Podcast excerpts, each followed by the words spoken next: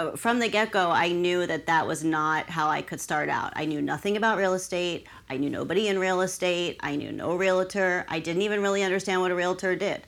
So my first step was to become someone's assistant. I mean, I remember uh, meeting you when you were still a teacher. Mm-hmm. And you told me you wanted to get in the real estate business. And I don't think I asked you this question then, but I, and I'm curious about why real estate? Who are you? And where are you going? What do you want? Together we'll find the ideal path on the Way to Wow show with your host, Kevin Bemmel. There's no denying that it takes money to travel your way to wow. So, how do we work within the realm of finances to build an income and create wealth? My guest, Sara Demsky, has done it, and she's going to explain how you can too. How do you optimize your finances? we could kibitz forever. We've known each other for almost your entire life. Yeah, it seems right. like, which only speak to how old I am. Right. I know. So you started professional life as a kindergarten teacher Right. after getting a psychology degree, both of which I think actually prepared you well for, for real estate. Yeah. In 2007, you began your career in real estate, and now you are one of the top selling real estate agents in Los Angeles, right? Millions of sales every year. True. Eight, eight digit sales every year, I think, right? Yes. Yeah. Um, so along the way, you were on HGTV, right? And you've won several company awards at Keller Williams, your your broker home, right? And now you're here to talk to us about going from a career that really wasn't doing much for you to a career that I think you really love. Uh, and and I, mo- most people I think are stuck in the former, not the latter Right. right? So, um, I mean, I remember uh, meeting you when you were still a teacher, and you told me you wanted to get in the real estate business, and I don't think I asked you this question then, but I, and I'm curious about why real estate. At the time, I really honestly didn't know what I wanted to leave teaching for. Leaving teaching was more about that I was not being financially rewarded. I mean, unfortunately, we all know, right? Teachers are not paid very well. Los Angeles is extremely expensive to live in, whether you're renting or owning. There's no ifs, ands, or buts if you want to be in a safe part of town. And I was doing every side job uh, babysitting, tutoring, dog sitting, house sitting, whatever oh, I had no idea. camps, anything I could get through teaching on the side. And so it really was financially a big decision to leave teaching because there was no way I was going to be able to sustain a teaching career in that normal teacher life where you're working seven to three and be able to fund the rest of my existence here in Los Angeles. So financially, it was really the major, the major reason why. Mm. So, you know, I, I joke that, you know, having a psychology degree and being a teacher actually was a great Yeah, background right. for, for, so, but kind of, kind of peel that for us a little bit. Sure. I mean, did, was that really the case and, and how so? Absolutely. I mean, I only have a bachelor's degree in psychology. I didn't go all the way or anything, but that's all you do all day is have patience for people, listen to people. I joke that I'm a house therapist. More often than not, I'm on the phone eh, holding their hands, telling them it's going to be okay, it's going to work out, what the next step is. So and then of course the dealing with people part the, just all the difficult personalities that you're going to come across which is similar to teaching right you have parents that are difficult you have coworkers that are difficult you have competition as a teacher too you know who is a better teacher who who's liked more by the parents. So all those things translate into real estate in their own way. And you said, excuse me, you said something interesting um, before we, you know, came into the interview itself.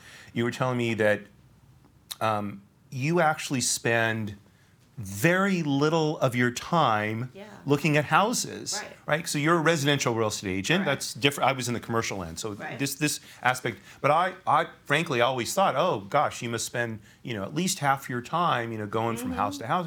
So how, how is I mean, how is that possible if you're you're selling houses? You're not spending a lot of your time in them. You're really not. I mean, between the internet and our limited inventory in Los Angeles, and maybe that's different in other places, but here we never have a lot of properties on the market at one time. Things fly off the market rather quickly if they're priced right. So you don't A, have that much to show your client, depending what their price range is. B, now with COVID, it takes an extremely serious buyer to jump into the market and they have to be completely prepared to make an offer after they see a property. So there's no open housing, there's no just, you know, let's peruse this house or that house. You have to be really have your your narrowed down search ready and willing to jump in. So showing houses is about a tenth of the job. Most of the time, it's it's on the phone, it's emails, it's paperwork, it's talking to the lender, talking to escrow, talking to all the different parties involved.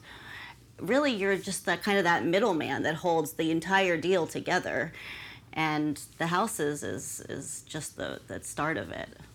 So if someone loves houses, should they get into real estate? I hear that all the time, really. People say, I love houses, I could sell real estate, I could sell real estate part time. And, and I always joke that I don't know which part of the time they would do it because I get calls in the middle of the night, I get calls early in the morning. You'll get a call when you're getting on a trip, on a plane to go on a trip somewhere. It, it's nothing that you get to choose. People don't want to see a house based on your schedule. They want to see a house or make a purchase or sell a house based on their life. So, you know, someone that wants to get into real estate has to be willing to know and work all the time and know that it's about 90% not glamorous.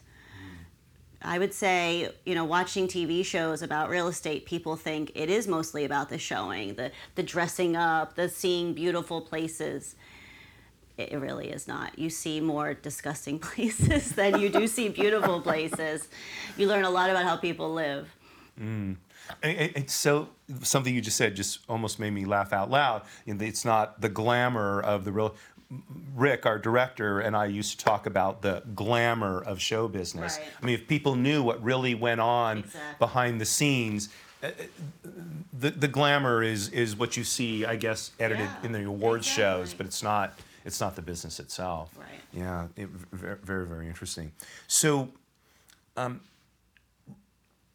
in, in reading about the specifics of, of your particular real estate business, you, you mentioned that you take a different approach to real estate than, than most residential real estate agents. So, want, want, tell us about that because I, I think that's, that's kind of interesting, and I, I want to sort of lead on onto something else from there. Right. I mean, I would say most residential realtors jump into the business to do it all themselves, have no boss, make their own schedule, do it the way they want to do it.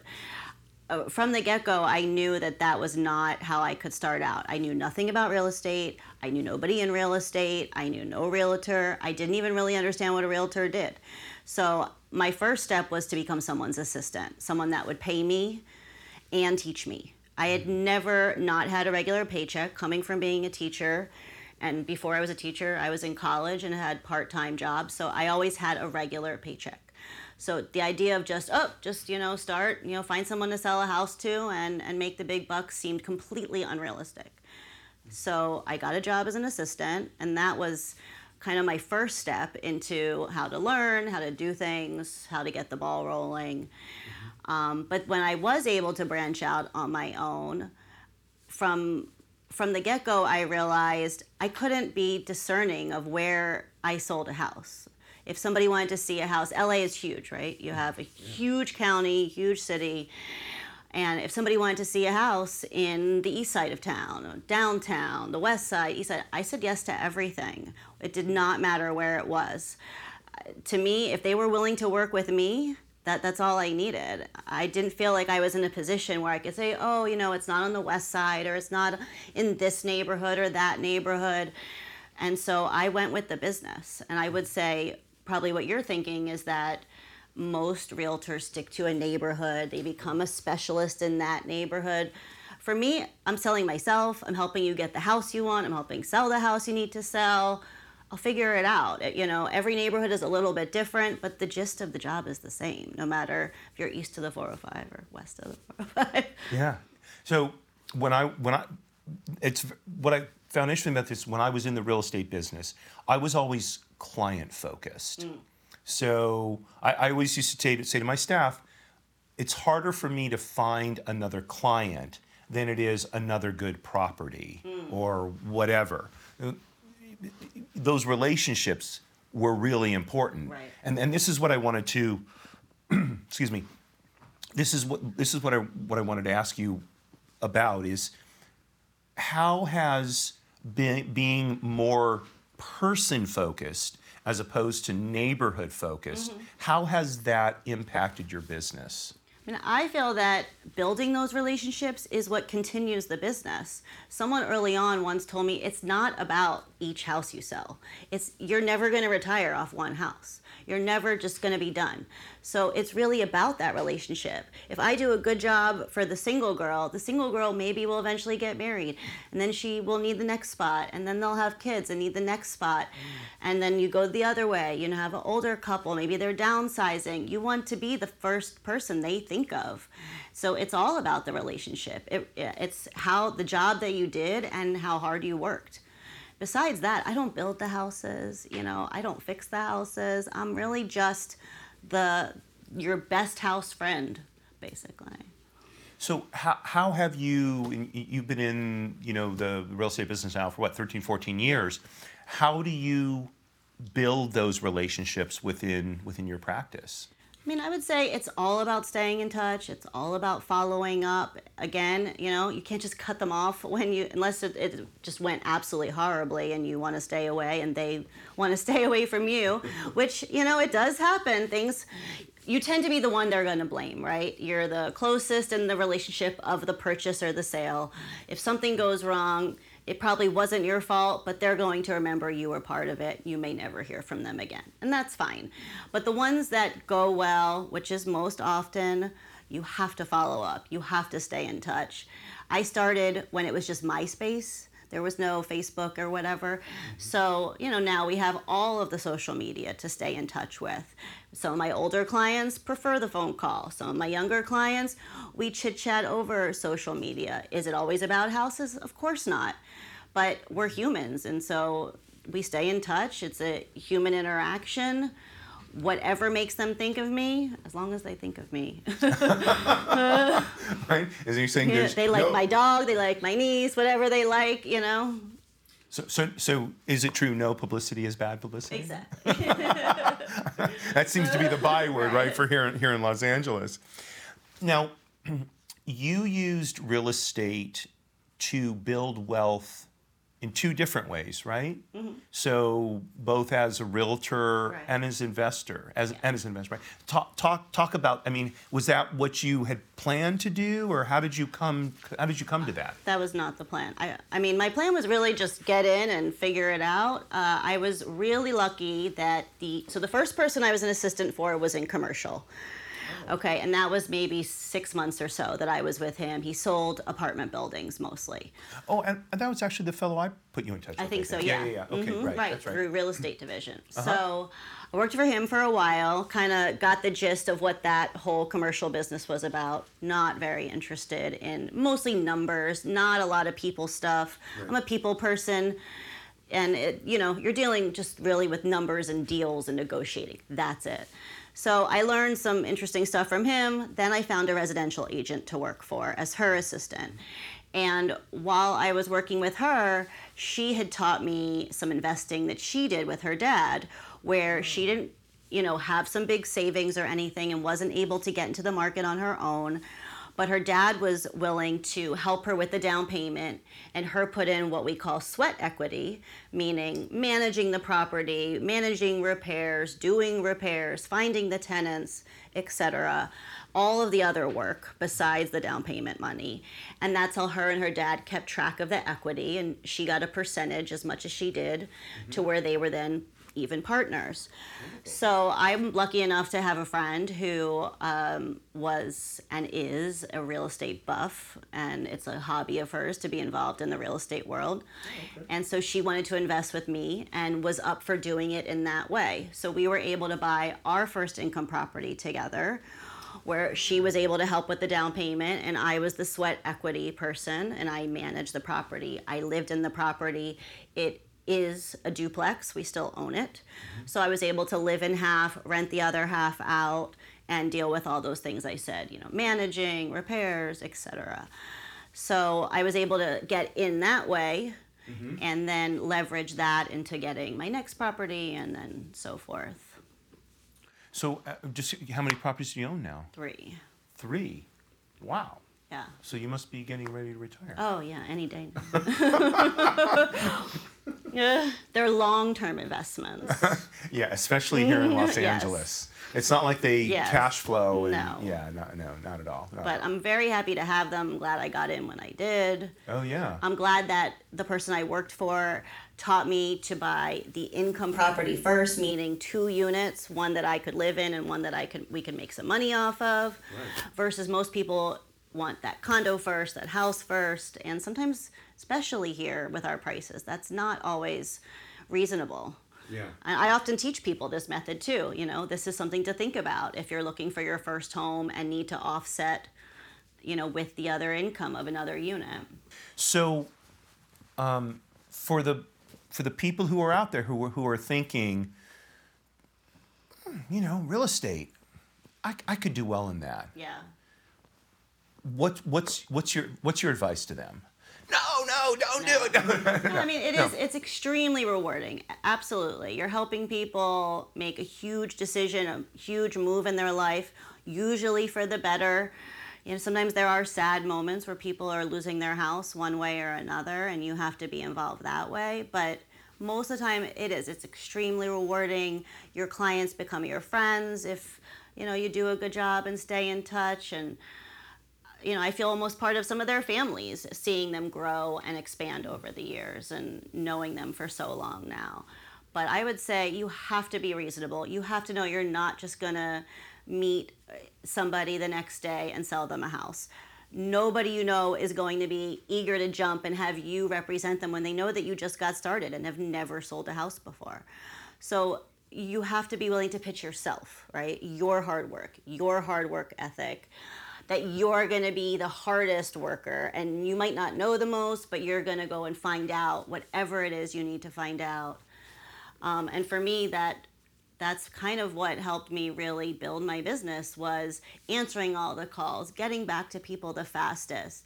One thing I hear the most is you always respond so quickly. You know, I've called other people, they don't respond. You know, maybe they don't even want to talk on the phone, they only want to text.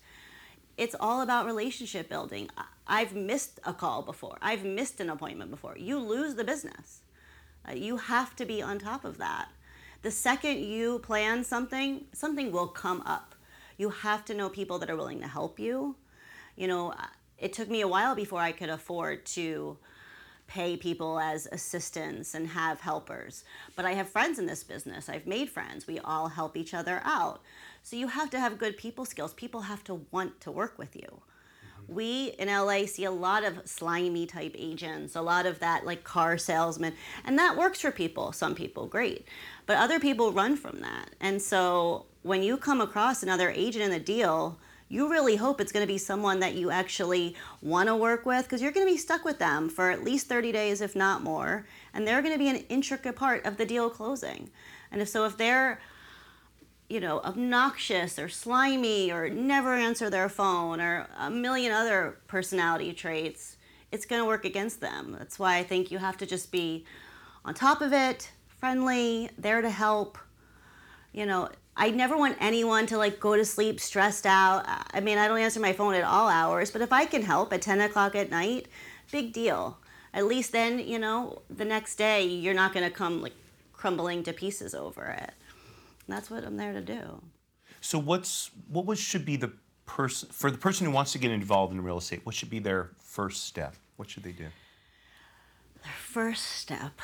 Um, I would just kind of look at your lifestyle and make sure that this actually fits, that you're willing to work and put in that time and effort. It's not convenient. It's not convenient for your family, for your friends, your significant other. So they have to understand, and you have to understand that things can happen at any time, and that's when you have to do it.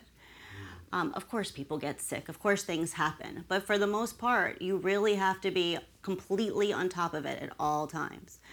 So that would be the first thing I would tell people is your lifestyle fit that? Can you deal with that? You know, I'm I know I was talking to you earlier and I said I'm glad that I didn't know as much as I know now as far as how hard this business is and how much it takes. And, you know, probably in a lot of businesses, if you know how hard it is from the get go, you wouldn't jump in. Mm-hmm. Lucky enough, real estate TV wasn't a big thing when I started, so I didn't get thrown off by that. Being naive, I think, actually was a plus in this scenario, mm-hmm. and learning I could do it while I was sort of incrementally. Yeah.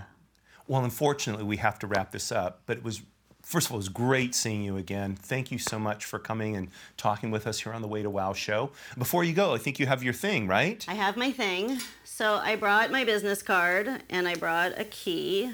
Obviously, both things represent selling houses. Mm-hmm. Um, but also, I mean, I was thinking that they're both going to be relics soon between business cards that people hardly use anymore and houses becoming smart houses and smart locks. Mm-hmm. This may be good for your time capsule as well. Why don't you put it right there below the paradox of choice? What do you think? Paradox of choice. That sounds interesting, huh? There you go. That's our show for this week. It was really wonderful having Sara here to talk about the finance realm in, within the three pillars of attainment. I think she had some sage advice.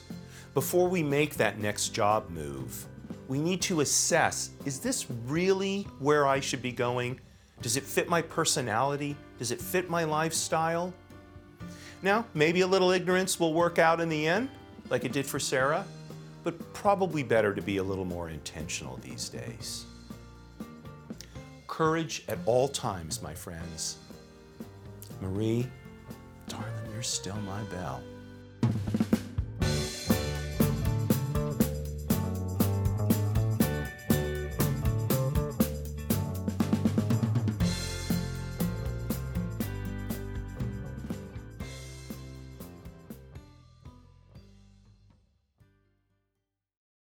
This podcast is a part of the C Suite Radio Network. For more top business podcasts, visit c-suiteradio.com.